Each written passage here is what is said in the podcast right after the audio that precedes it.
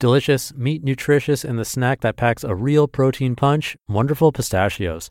Each one-ounce serving has six grams of protein, giving you over ten percent of your daily value and making Wonderful Pistachios one of the highest protein nuts out there.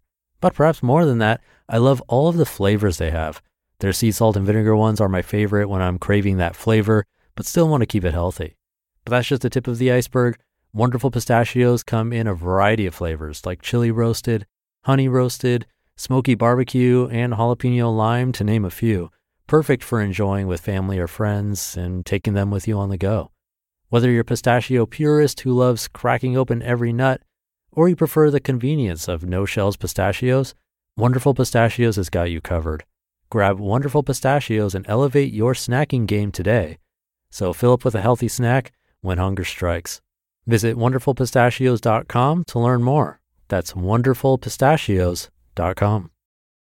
This is Optimal Living Daily, episode twenty-one seventy, Six Things I Wish I Knew the Day I Started Berklee, by Derek Sivers of Sivers, that's S I V E dot R S. And I'm your narrator, Justin Mollick, the guy that reads blogs or articles to you every single day of the year. And today features an article from popular writer and speaker Derek Sivers. So let's get right to it as we optimize your life. Six Things I Wish I Knew the Day I Started Berklee, by Derek Sivers of Sivers, S I V E dot R S. Number one, focus, disconnect, do not be distracted. My favorite part of the movies is the training sequence, where a young Bruce Wayne, Neo, or Kung Fu Panda goes to a remote location to be trained relentlessly, nonstop, past all breaking points, until they emerge as a master. The next few years can be your training sequence if you focus.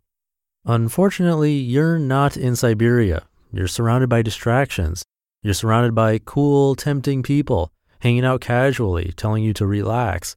But the casual ones end up having casual talent and merely casual lives. Looking back, my only Berklee classmates that got successful were the ones who were fiercely focused, determined, and undistractable. While you're here, presidents will change, the world will change, and the media will try to convince you how important it all is. But it's not. None of it matters to you now. You are being tested. Your enemy is distraction. Stay offline. Shut off your computer. Stay in the shed. When you emerge in a few years, you can ask someone what you missed, and you'll find it can be summed up in a few minutes. The rest was noise you'll be proud you avoided. Focus. Disconnect. Do not be distracted. This is your number one most important challenge. If you master focus, you will be in control of your world. If you don't, it will control you. Number two, do not accept their speed limit. You don't get extreme results without extreme actions. Berklee classes set a pace the average student can keep. If you want to be above average, you must push yourself to do more than required. There's a martial arts saying, quote, "When you are not practicing, someone else is. When you meet him, he will win," unquote. If you're a writer, you should not only write a song a week, but spend twice as long improving it as you do writing it. Inspiration is a good start, but it's the diligence to make every note and every word perfect that'll really set you apart. Luckily, when I was seventeen, a few months before starting Berklee, I met a man named Kimo Williams, who used to teach at Berklee and convinced me that the standard pace is for chumps. In just three intensive lessons, he taught me three semesters of Berklee harmony. So on opening day, I started in harmony four. In one intensive lesson, he taught me the whole semester of arranging one. Then I learned I could buy the book for a course I wasn't enrolled in and do all the examples myself without even needing to attend the class. I could approach the department head and take the final exam for full credit. I did this for all the other requirements like arranging two and traditional counterpoint classes. I graduated Berklee in two and a half years. Do not accept their speed limit. Blow away expectations. Number three, nobody will teach you anything. You have to teach yourself. When I first arrived at Berklee, I was disappointed. My teachers weren't teaching me. I almost dropped out. I went home to Chicago and got accepted to Northwestern University. Then I realized their music program was more about memorizing the name of Bach's many children. So I came back to Berklee with gusto. I decided to squeeze every bit of knowledge out of this place. Nobody was going to do it for me. Do not expect the teachers to teach you. They will present some information to you, but it's entirely one hundred percent up to you to either make the most of it or waste your time here and go home and get a normal dumb job. Berklee is like a library. Everything you need to know is here for the taking. It's the best possible environment for you to master your music, but nobody will teach you anything. You have to teach yourself. Number four, learn from your heroes, not only theirs. When I was here, I wanted to be a great songwriter, among other things. Berklee's songwriting courses are amazing. I learned so much about song crafting that made me look at all of my favorite music with a whole new insight and forever improve my own writing. But I remember a lyric writing teacher saying, a good lyric needs to use all five senses. He'd say, quote, don't just mention your grandmother, describe the veins on the back of her hands. Don't just mention a bedroom, describe the smell of the dust on the curtains and the sound of the creaky stairs, unquote.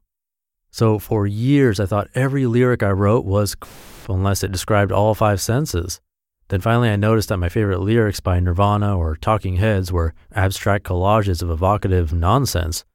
My favorite glitchy electronic music by Björk is nothing they'd ever teach in a Rock Arranging for Live Performance one class. So I finally realized the one important point I missed while here that I hope you don't forget. The teachers are taking their favorite music and using it to teach you techniques. Learn and appreciate those techniques. They're great. But if you only learn the techniques they teach you, you're only learning their favorite music. Never think their heroes are better than yours. You'll hear a lot about the greats, but whatever you love is great too. The same way they will break apart a Shania Twain hit song or a classic Charlie Parker solo to teach you the craft inside, you must learn how to break apart your favorite music and analyze it. I finally analyzed my favorite Nirvana and Talking Heads lyrics, finally analyzed the glitches and growls in Björk's music, distilled their ingredients for my own reuse. Learn from your heroes, not only theirs. Number five, don't get stuck in the past. While at Berklee, I felt I had to learn Donna Lee, the old bebop jazz standard, to be a good musician. Got a great gig going to Japan for a month with Victor Bailey on bass. Here's one of the best bassists ever, who's played with Wayne Shorter, Joe Zawinul, Sonny Rollins, Sting, and more. He heard me playing Donna Lee a bit and said, man, jazz was all about inventing something new. For a musician fifty years later to be stuck in the nineteen fifties would be like a nineteen fifties musician being stuck in the nineteen hundreds. There's nothing cool about that. A couple weeks later, I was at the piano quietly working on one of my own songs, and for the first time he said, hey, wow, what is that? That's great, man. Can you show me? Innovation is needed more than imitation. Don't get stuck in the past. Number six, when done, be valuable. While you're here, stay locked in the shed. Enjoy this wonderful isolation with no responsibility but to improve yourself. But when you leave here, head to the business aisle of the bookstore and start reading a book a week about entrepreneurial things like marketing. Never underestimate the importance of making money making music. Let go of any weird taboos you have about it. Money is nothing more than neutral proof that you're adding value to people's lives. Making sure you're making money is just a way of making sure you're doing something of value to others. Remember that this usually comes from doing the things that most people don't do. For example, how much does the world pay people to play video games? Nothing, because everyone does it. How much does the world pay people to make video games? A ton, because very few can do it and lots of people want it. Be one of the few that is clever enough to make money making music instead of pretending it doesn't matter. Be one of the few that has the guts to do something shocking. Be one of the few that takes your lessons here as a starting point and pushes yourself to do more with what you learn. Be one of the few that knows how to help yourself instead of expecting for others to do it for you. Be one of the few that does much more than is required. And most importantly, be one of the few that stays in the shed to practice while everyone else is surfing the net, flirting on Facebook, and watching T V. You just listened to the post titled, Six Things I Wish I Knew the Day I Started Berklee by Derek Sivers of Sivers. That's S I V E dot R S. He has a YouTube video with his performance of the speech on this post. I purposely didn't watch it yet because I didn't want it to influence how I read it. I have it linked in this episode's description and at old podcast dot com, but I do know he has a much different voice than mine. But I'll keep this short for the Friday episode. So with that, thank you for being here, and I'll see you tomorrow over the weekend, where your optimal life awaits.